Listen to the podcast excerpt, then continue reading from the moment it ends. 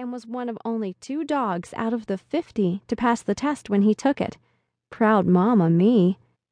Barry is an actor and cabaret performer, and on the days when he's not in rehearsal, he often volunteers to entertain the troops, as he calls it, singing standards for the elderly, doing dramatic readings of fairy tales for kids with cancer, and teaching music to teenagers with autism. He'd seen someone working with a therapy dog at Children's Memorial Hospital and when he found out how meaningful that work can be, he asked if he could borrow Dumpling and see if he was the right kind of dog. Dumpling turned out to be more than the right kind of dog. He turned out to be a total rock star and has become a favorite at all of their stops. The fact that Barry has snagged many dates with handsome doctors and male nurses using Dumpling as bait is just a bonus for him. Dumpling loves the work and I love knowing that he spends at least one or two days a week out and about with Barry, instead of just lazing around and getting too many treats from his pals at Best Friends Doggy Daycare.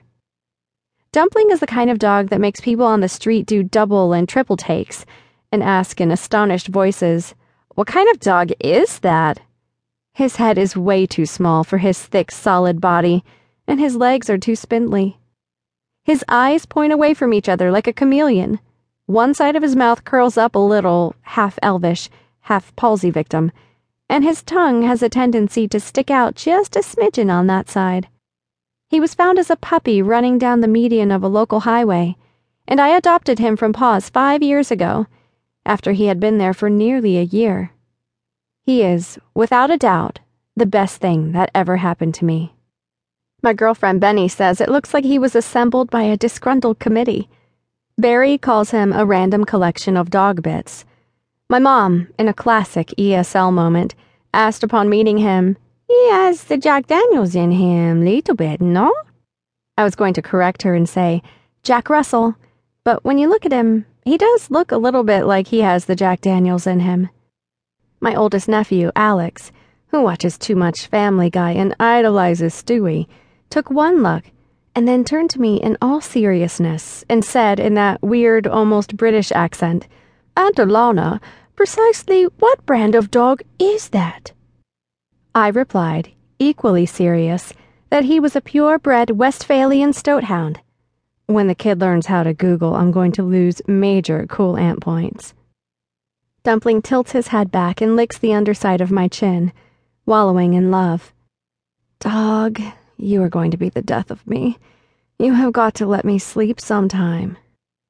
These words are barely out of my mouth when he leaps up and starts barking in a powerful, growly baritone that belies his small stature. The third bark is interrupted by the insistent ringing of my buzzer. Crap. Yes, you are very fierce.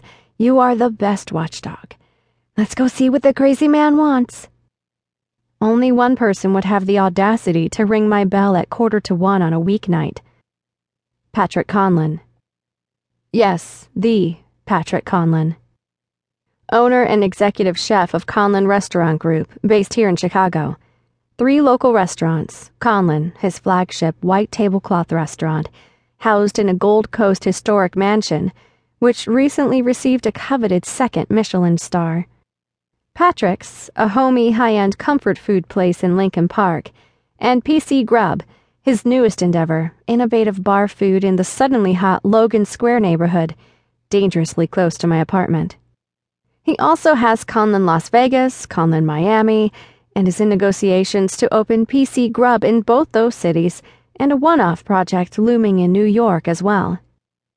But even if you have never eaten in one of Patrick's restaurants, you have probably seen him on Food TV, where he has two long running shows Feast, where he demonstrates home versions of his restaurant recipes and special menus for entertaining, and Conlon's Academy, which is a heavily technique based show for people who really want to learn professional level cooking fundamentals as they relate to a passionate home cook. Maybe you've seen him guest judging on Top Chef, snarking and sparring with Tom Colicchio Padma getting all giggly and tongue tied in his handsome presence. Or judging on Iron Chef America, disagreeing charmingly with Jeffrey Steingarten at his curmudgeoniest. Or on a boost fueled tour of the best Chicago street food with Anthony Bourdain. Or giving his favorite